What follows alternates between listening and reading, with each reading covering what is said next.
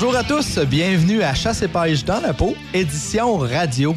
Aujourd'hui, on a des beaux sujets intéressants. Je suis en compagnie de Sylvain Lessard. Puis le premier sujet, on va parler de nos belles truites mouchetées avec leur couleur éclatante euh, qu'on peut voir à l'automne. Bonjour Sylvain, ça va bien?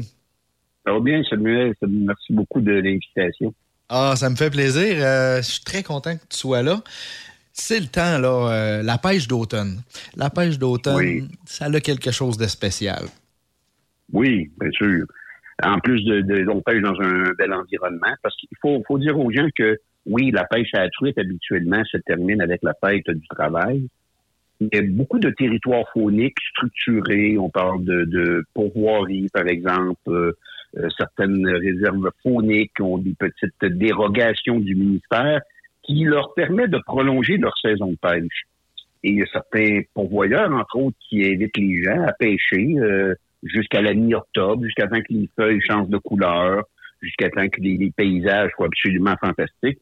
Et euh, des, très belles journées d'automne, c'est absolument euh, très, très plaisant de poursuivre, d'étirer notre saison de pêche sportive en taquinant de la truite, et ça aussi fort euh, qu'à l'automne. Puis la grande surprise que les gens ont en ramassant, par exemple, une mouchetée à l'automne, c'est de voir qu'elle a souvent euh, une apparence complètement différente euh, de ce qu'ils ont l'habitude d'observer lorsqu'ils capturent une mouchetée en plein été. Oui, c'est, je dirais pas c'est carrément d'autre chose, mais pas loin. C'est, on dirait une autre saison. On sent vraiment qu'on est ailleurs euh, avec la pêche d'automne. Puis dis-moi, entre autres, pourquoi là, on va avoir ces couleurs éclatantes sur nos truites à l'automne? Ben, principalement à cause de la saison de reproduction. Pour les, gens qui ne s'en doutaient pas, l'omble de fontaine, la truite mouchetée. Bon, vous savez, nous, on l'appelle la truite mouchetée, mais c'est véritablement une omble. Alors, les ombles, comme euh, le touladi, la truite grise, sont des espèces de salmonidés qui vont frayer à l'automne. Contrairement, par exemple, à une truite arc-en-ciel, qui, elle, ne sait pas, pas une omble parmi les, les, salmonidés, c'est véritablement plus une truite, ben, l'arc-en-ciel, elle, la va frayer au printemps. Donc, dans la même famille de poissons, les salmonidés, on en a qui frayent au printemps, il y en a qui frayent à l'automne. La mouchetée et la grille frayent à l'automne. Et lorsque les, les premiers comportements de reproducteurs chez la truite arrivent, souvent au mois de septembre, ben souvent les mâles, euh, un peu comme un oiseau. Hein. Il y a des oiseaux, les mâles sont plus colorés que les femelles. Ben, le poisson est à peu près pareil. Le poisson mâle va souvent venir plus coloré euh, que les femelles. Donc, le ventre, hein, on dit une belle bédaine orange souvent. Le ventre de la truite va arborer de belles couleurs rouges orangées. Les nageoires vont être aussi beaucoup plus euh, spectaculaires. Des belles lignes de noir, de blanc et de rouge. Bref, euh, même les mâles vont même changer d'apparence physique carrément. Euh, c'est là qu'on va voir apparaître le fameux crochet sur la mâchoire inférieure des mâles, un genre de, de, bec recourbé qui va apparaître, qui n'est pas là durant les autres saisons. Et euh, si on pousse chez les individus de plus grande taille, on parle de trucs de 2-3 lits, il y a même des petites dents qui vont pousser sur cette mâchoire-là que la truite n'avait pas, par exemple, au printemps. Donc, tout ça, c'est des, des comportements, pas des comportements, mais je te dirais des apparences secondaires que la saison de reproduction amène chez le poisson, permettant, entre autres, euh, par exemple, à protéger un territoire. On sait que les mâles, les mouchetés, vont souvent ériger un meilleur spot dans un ruisseau, par exemple, où il y a des beaux cailloux, des, un beau gravier, et il va élire domicile là, et il va protéger cet environnement-là. Donc, les couleurs, vont être un peu un signe de dominance. Plus que la truite est colorée, plus qu'elle va être dominante dans son environnement et plus qu'elle sera apte à protéger euh, un meilleur habitat, un meilleur environnement que l'autre, une truite plus petite, peut-être moins colorée, qui n'aura pas le statut social de, de, de, pouvoir rivaliser, un peu comme deux mâles chevreuils qui vont se frotter le panache pour voir lequel est le plus fort. Les truites agissent un peu de la même façon. Et c'est les coloris, la forme de la mâchoire inférieure, la taille du poisson, sa combativité et son agressivité, qui vont faire en sorte qu'il va y avoir une, hiérarchie comme ça, une ségrégation dans le plan d'eau au niveau des truites plus dominantes qui vont se réserver les meilleurs sites de reproduction euh, versus les plus petites truites moins colorées. Et tout ben ça, évidemment, dans un, objectif ultime, Samuel, c'est d'attirer une femelle pour tenter de la fertiliser. Ben oui, c'est ça, tout à fait. On, voit vraiment le lien, euh, même avec nos cervidés. Dans le fond, euh, et puis je dis les cervidés, mais on pourrait parler euh, du dindon qui, qui, va se gonfler, de la perdrix qui va ouvrir sa queue. Je veux dire, il y a des moments de l'année qu'ils veulent paraître à leur meilleur et se positionner socialement pour avoir les, les plus belles femelles, on peut le dire comme ça, ou les plus susceptibles de féconder. Oui, absolument. Et à ce moment-là, ben là, les femelles vont être attirées par euh, l'agressivité, la, dominance du mâle, euh, va s'approcher du lieu, va inspecter l'habitat que le mâle a réservé, voir si le nid, parce que c'est un genre de nid de gravier, hein, qu'ils vont creuser avec leur queue pour se faire une genre de petite dépression dans le fond du ruisseau ou de la rivière, ou même ça peut être sur le bord d'un lac, une genre de petite cuvette ou que la femelle va approcher pour pondre ses œufs. Mais eh, elle ne décide pas elle-même qu'il faut qu'elle ponde. Ça va prendre une, simulation. Et c'est là, là, arrive l'utilité du crochet de la mâchoire du mâle qui va venir un peu chatouiller, taponner, un peu mordiller le ventre de la femelle près de son, de son orifice urogénital. Et avec ces stimulation-là, puis les coups de queue, puis euh, la, création de, cette dépression dans le fond de l'eau, que là, la femelle, stimulée par ces, attouchements-là, ben là, va pondre ses œufs euh, par séquence. Euh, une truite, par exemple, peut, pondre entre 800 et 2000 œufs qu'elle va laisser déposer dans le fond de l'eau. Et le mâle va venir se coller directement aux côtés de la femelle en se frétillant et lui, de son côté, va laisser sortir sa laitance qui va euh, au gré du courant, hein, parce que c'est, une fécondation au hasard. Hein. Il n'y a pas de, d'accouplement en tant que tel, il n'y a pas de fécondation interne. Non, c'est la rencontre des deux fluides, là, carrément. Exactement. C'est la, la, laitance du mâle qui va se déposer sur les œufs et euh, on espère qu'il y a le plus grand nombre d'œufs qui va se faire féconder pour donner finalement qu'on appelle euh, un alvin, puis ensuite de ça qui va devenir un tacon, une truitelle et éventuellement une truite. OK. Donc, euh, c'est tout un monde qui se passe en tour de l'eau. Hein? Tu sais, l'automne, ah les, gens, les gens, on a le réflexe, ah ben, on, on pense à l'orignal avec le gros panache, le chevreuil, la même chose. Là. Mais sous l'eau, ça bouge aussi beaucoup. Là, avec ça Ben oui, puis, et, d'ailleurs, Samuel, tu, tu, ouvres une belle porte. Si j'invite les chasseurs d'orignaux, qui chassent, par exemple, sur le bord d'un plan d'eau, d'un lac. On, voit souvent des caches sur le bord d'un lac ou d'un marécage où euh, les chasseurs euh, euh, vont, élire leur, leur poste dessus. Ben, observez les cours d'eau auprès de vous. Puis souvent, on va voir l'eau bouillonner. Souvent, on va voir l'eau bouger. Et ça, ça va attirer notre attention. Et si vous êtes un, un, peu discret et vous vous approchez doucement, vous serez en mesure peut-être de constater ou d'être témoin de, la fraye de l'onde de fontaine. C'est toujours un spectacle fantastique. À ce maintenant, les gens avec les, GoPro sont capables de mettre la GoPro sous l'eau et la mettre sur mode enregistrement et sont capables de filmer des comportements de absolument inédits. Oui, tout à fait. Donc, euh, si ça fait plusieurs heures qu'on est dans notre watch, comme on dit, ça peut être bon des fois de se divertir un peu, puis même de, d'aller sur le bord de l'eau, euh, c'est pas mauvais non plus. On peut faire un peu de bruit, puis en même temps, on peut être ben chanceux puis voir euh, cet événement-là. Sylvain, ben oui, ben oui. Sylvain, on va aller à la pause, puis en revenant, je veux te parler de quelque chose. Je veux te parler, là, évidemment, il y a la chasse à l'oiseau migrateur qui s'en vient tranquillement, la sauvagine. Je veux te parler de quelque chose. Les cartouches, hein? les billes d'acier versus les billes de plomb. Là, je t'arrête tout de suite. On va à la pause et au retour, on en parle. Parfait.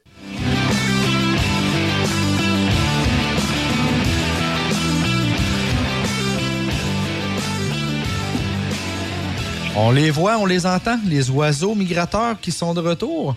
Et aussi, on a la chasse à la sauvagine qui prend place tranquillement.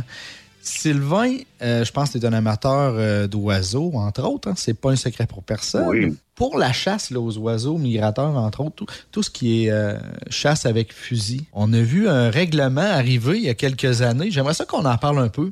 Les cartouches de fusil maintenant, les billes à l'intérieur, on ne peut plus utiliser les billes de plomb. Il faut y aller avec les billes d'acier carrément. Ça a changé, ça a révolutionné un peu ce monde-là. Hein. Ah oui, ben donc c'est c'est pas vraiment nouveau. Si on en fait un, historique assez court, on s'est aperçu que les oiseaux de proie aux États-Unis qui consommaient, par exemple, un canard blessé à la chasse, on retrouvait l'oiseau de proie euh, un peu paralysé avec des convulsions, il était malade, pour finalement s'apercevoir que en mangeant un canard blessé tiré par un chasseur, il avait ingurgité des grenouilles de plomb venant des cartouches et ça l'empoisonnait euh, les oiseaux de proie, en plus d'empoisonner un peu l'environnement. Alors, euh, la maladie s'appelle le saturnisme en passant. Ça cause une paralysie chez certains oiseaux, même chez certains canards, par exemple dans les marais, où la grenouille de plomb peut s'accumuler dans le fond de l'étang ou, du plan d'eau. Les canards plongeurs veulent s'alimenter d'insectes, de plantes, de petits poissons, peuvent euh, ingurgiter euh, une grenouille de plomb comme ça par inadvertance et s'empoisonner à leur tour. Donc, à la fin des années 90, par les pressions du gouvernement américain qui avait découvert ça, le Canada a emboîté le pas. Parce qu'il faut dire que la chasse aux oiseaux migrateurs est une chasse fédérale. Hein. C'est une chasse de juridiction euh, canadienne. Ce n'est pas la province qui décide de ces règlements-là, c'est plus Ottawa. Donc, le gouvernement canadien a adopté une réglementation qui stipule que maintenant, pour la chasse aux oiseaux migrateurs, les canards, les oies, les bernaches, euh, les bécassines, les, les fouilles, les gallinules. Euh, on est obligé d'utiliser de la grenaille non toxique. Donc, grenaille non toxique. Euh, on inclut là-dedans évidemment l'acier, comme tu as dit en introduction. Pourquoi l'acier est la plus populaire? Parce que c'est la meilleure marché. C'est la plus abordable, la plus répandue. Mais on peut également inclure là-dedans euh, des minéraux tels le bismuth, le tungstène, il y a certaines compagnies même qui mettent des, polymères, un genre de plastique très, très dense dans leurs cartouches.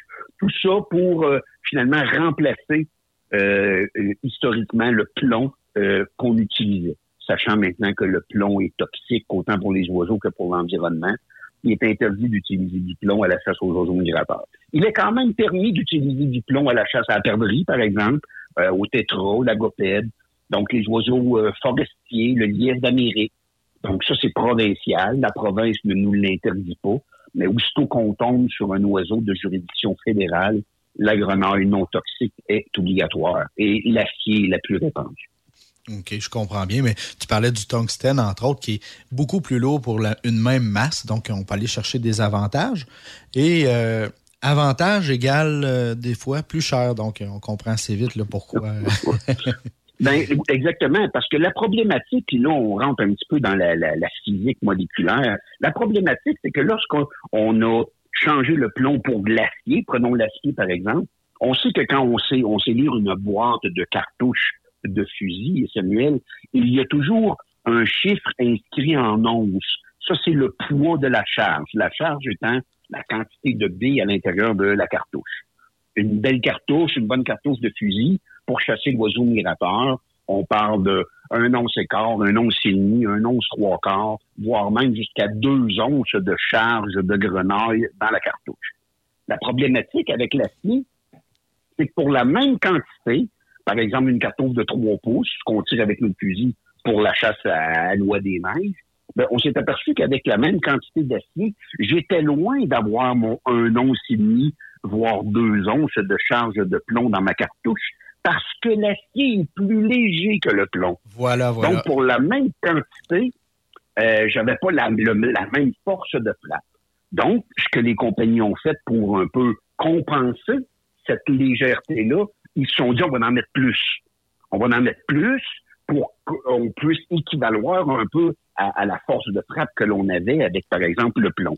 Et c'est là qu'on a vu apparaître des cartouches de 3 pouces et demi, c'est de là qu'on a augmenté la taille des cartouches, on a modifié le chambrage de nos fusils pour permettre maintenant à des fusils d'utiliser de la cartouche de 3 pouces et demi pour avoir plus de billes à l'intérieur pour un peu équivaloir euh, à la force létale que l'on avait à l'époque du plomb.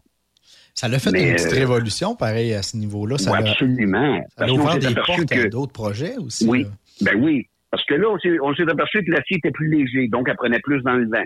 Donc, on s'est dit, on va aller avec la vitesse.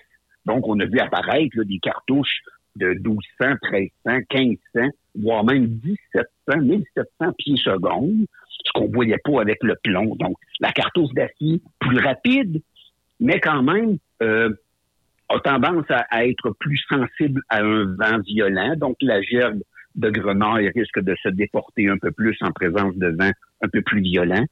Et on sait aussi sur l'oiseau, il faut véritablement estropier l'oiseau, soit lui tirer dans la tête ou lui casser un os, parce que l'acier ne se déformant pas, pouvait passer comme bord en bord de l'oiseau. Et si tu n'atteins pas un organe vital, ben, ça blessait l'oiseau beaucoup plus qu'avec le plomb. Ça, c'est des inconvénients qu'on a vus. Mais les chasseurs ont joué beaucoup maintenant sur les étranglements du fusil, les fameux chokes, qui ont évolué pour permettre une meilleure concentration des billes d'acier euh, sur, sur l'oiseau. Donc, il y a eu une révolution au niveau des fusils, révolution au niveau des, des étranglements, euh, révolution au niveau des cartouches aussi. C'est là qu'on on a vu apparaître des nouvelles compagnies qui essayaient de trouver un composé se rapprochant le plus de la densité du plomb sans en posséder. Fait que là, on, a vu arriver des, des, compagnies comme la compagnie Heavy, euh, des, des, compagnies américaines peu distribuées peut-être au Canada, mais qui sont capables d'arriver avec euh, des grenailles qui ne contiennent pas de plomb, mais qui ont une densité s'y rapprochant beaucoup. Et tu l'as déjà abordé, Samuel, ces cartouches-là sont souvent très dispendieuses. Une boîte de 10 cartouches, euh, ce n'est pas rare qu'elle se vend 50 ou plus. OK, OK. Puis sans parler de la rareté qu'on vit dans les, dernières années, là, euh, ça peut devenir un défi de plus pour les, les gens qui vont aller chercher l'optimal vraiment du tir puis la force d'impact. Euh, on a la rareté et puis le prix élevé. Là. Absolument. Absolument. Quand on voit, lorsqu'on voit une boîte, on a trouvé un endroit qui a la, cartouche qu'on désire, achetez-en plus que moins, parce que peut-être qu'elle ne reviendra pas euh, si vite disponible. Oui, on voit, on passer ça beaucoup sur les, médias maintenant. Je me suis acheté une boîte de cartouches. Est-ce que vous connaissez quelqu'un qui en a de la même sorte? Mon fusil va bien avec celle-là, mais finalement, une fois que tu as tiré ta réserve, tu n'es plus capable d'en trouver. C'est un peu, un peu dommage. Puis il y, a des calibres également, des types de munitions qui sont beaucoup plus rares que d'autres. J'ai des amis qui ont des 410, qui ont de la difficulté à se trouver de la grenaille. Euh, oui, la grenaille de vin également. Puis c'est qu'il y a, il y a, des, cartouches plus ciblées que d'autres qui font en sorte que c'est plus rare à trouver. Oui. Hey Sylvain, j'ai le goût de, t'offrir l'antenne. Euh, est-ce qu'il y a une chanson que tu aimerais qu'on écoute? Une chanson? D'habitude, tu me surprends tout le temps. Là. Je suis bien open à ça. Euh, j'aimerais qu'on y aille en chanson. Puis en revenant, euh, je vais te parler d'un sujet, là, des, petites bestioles qui, collent un peu trop à notre peau euh, durant la prospection et la marche en forêt. ben, au niveau musical, j'aime bien un peu les, les, bandes de rock alternatifs, là, pas trop pas trop élevées, mais qui ont quand même des belles mélodies qu'on entend souvent comme thème de film et tout. Entre autres, Linkin Park me vient en tête. J'aime pas quelques, quelques chansons d'eux autres. Ça, me plairait bien, ça. Parfait. On s'en va avec ça. On va écouter euh, In the End de Linkin Park. On revient après la pause. Merci. oui.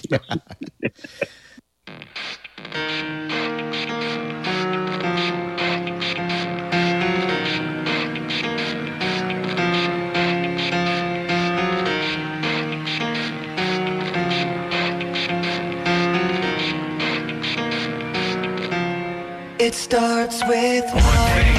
I don't know why. It doesn't even matter how hard you try. Keep that in mind. I designed this rhyme to explain in due time. All I know, time is a valuable thing. Watch it fly by as the pendulum swings. Watch it count down to the end of the day. The clock takes life away. It's so unreal. Didn't look out below. Watch the time go right out the window. Trying to hold on didn't even know I wasted it all just to watch you inside, and even though I tried, it all fell apart. What it meant to be will eventually be a memory of a time I tried so hard and got so far. But in the end, it doesn't even matter. I had to fall to lose it all. But in the end, it doesn't even matter. One thing, I don't know why,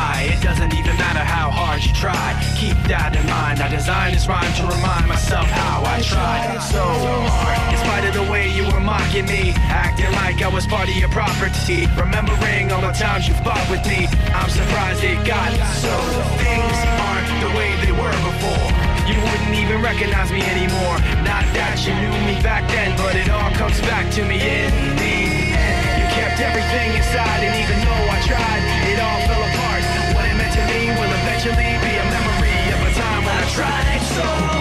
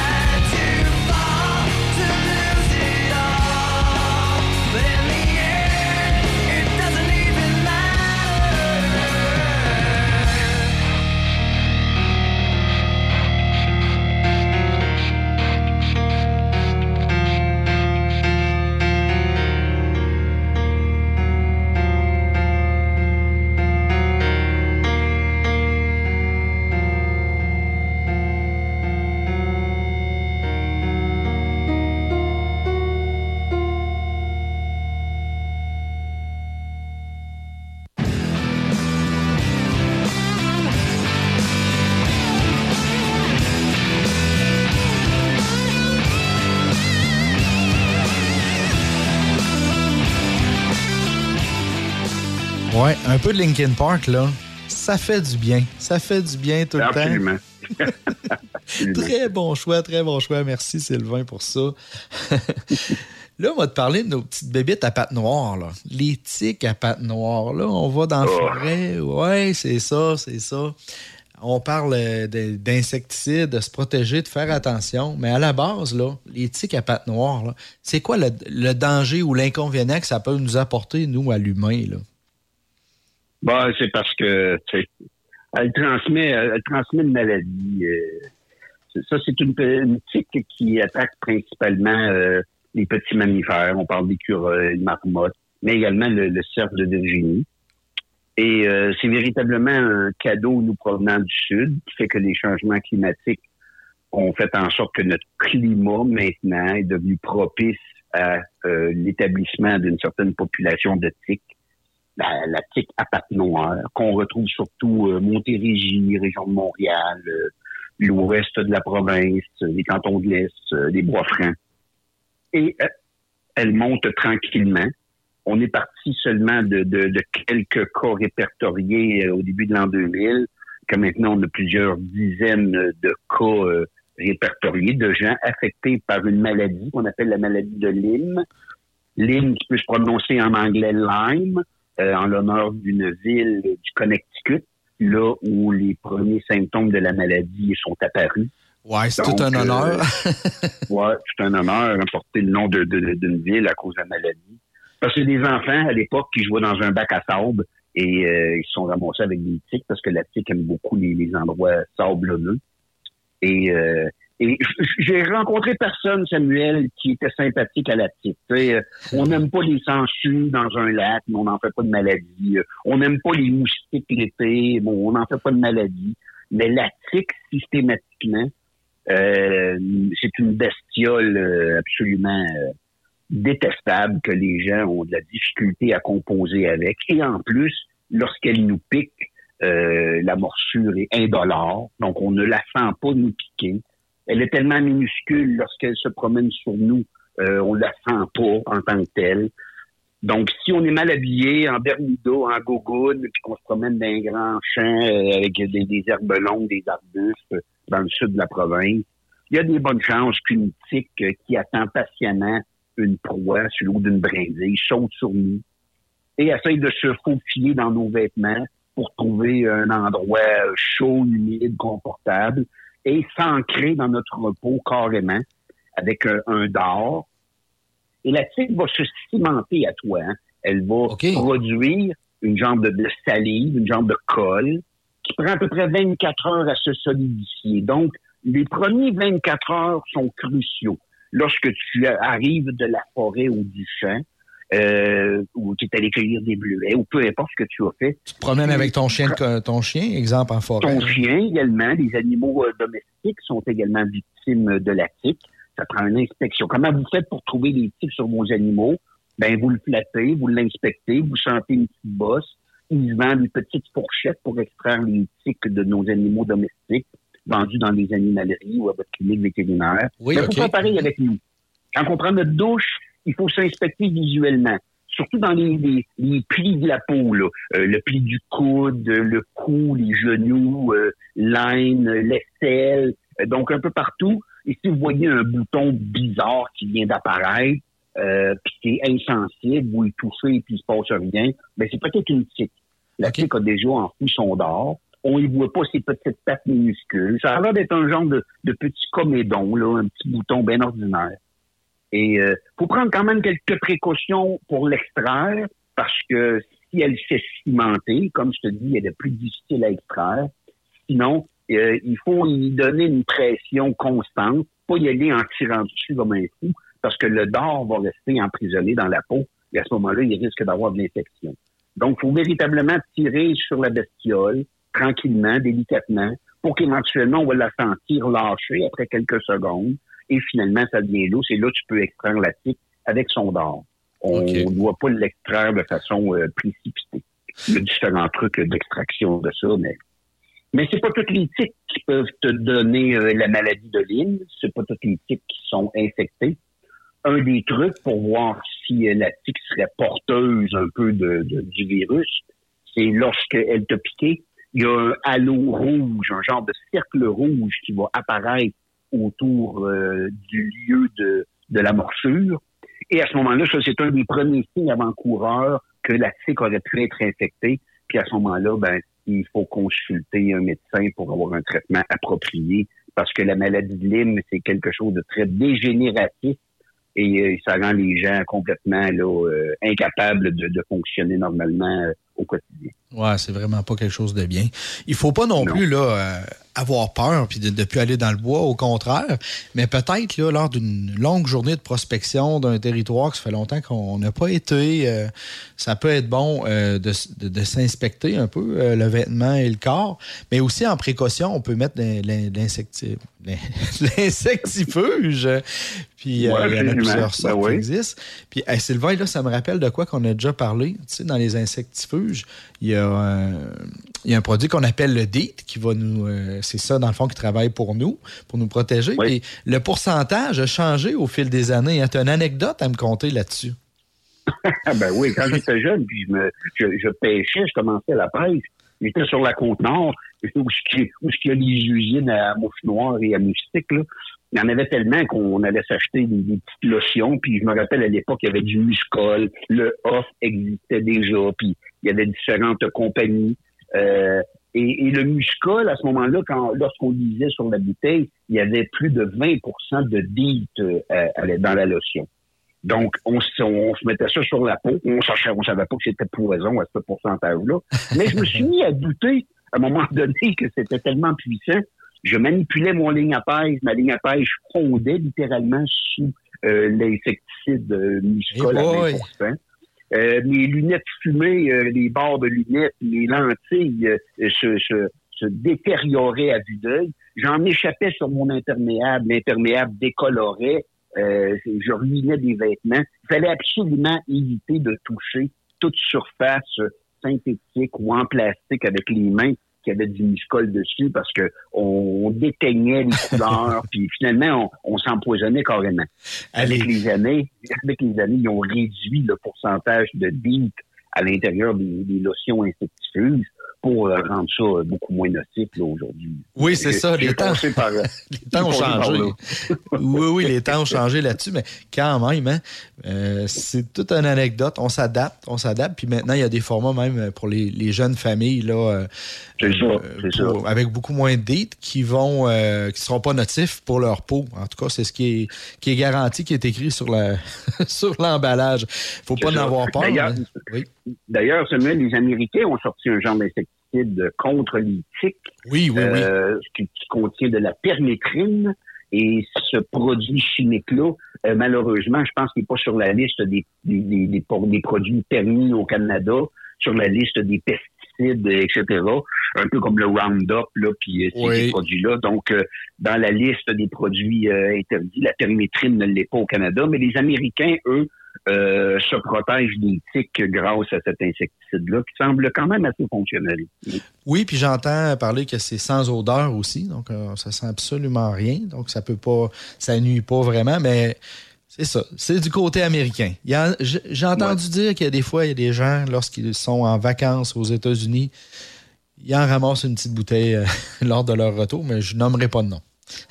Non, mais c'est pas, c'est pas une mauvaise idée. Surtout si tu demeures dans le sud du Québec, là où les cas de, de maladie de Lyme ou les cas de, de tic à pattes noires sont plus souvent répertoriés. C'est peut-être une protection supplémentaire euh, à appliquer sur tes vêtements parce que la façon de s'habiller, il joue pour beaucoup.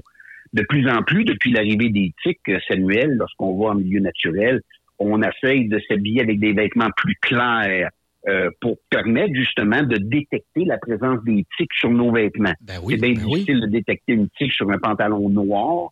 Donc, on essaie d'avoir un pantalon plus clair. Euh, on met habituellement nos bas par-dessus nos pantalons pour éviter que la tique pénètre sous notre pantalon et vienne nous piquer au mollet ou derrière euh, les genoux. Euh, on essaie de porter justement des vêtements relativement serrés à la taille pour éviter que la tique pénètre à l'intérieur euh, de notre de notre ceinture. Euh, d'avoir souvent aussi des manches longues attachées aux poignets. Bref, il y a des petites précautions vestimentaires euh, que l'on peut finalement adopter comme comportement quand on va en milieu naturel, ce qui évite euh, énormément là, les possibilités de se faire mordre par un, un tic. Merci beaucoup, Sylvain. Toujours aussi passionnant. Le temps file, l'émission arrive à sa fin. Euh, J'espère, chers auditeurs, que vous avez passé un beau moment. On va se revoir la semaine prochaine, même heure, même poste. Sylvain, toi, grosse semaine en vue? Ah, on a toujours des grosses semaines. Mon travail de rédacteur en chef au magazine Santé Chasse-Pêche m'occupe beaucoup, mais en contrepartie, euh, je fais de beaux voyages, je rencontre des personnes intéressantes un peu partout en province de Québec. C'est toujours un plaisir de- d'échanger justement avec euh, les pêcheurs, les chasseurs, les, les gens qui aiment le plein air un peu partout en province. Toujours des discussions animées, des échanges de connaissances euh, les plus intéressants. Ça, c'est merveilleux. Continue de t'amuser. On se reparle bientôt. Passe une belle semaine, toi aussi. Merci beaucoup, Samuel. Salutations à tous.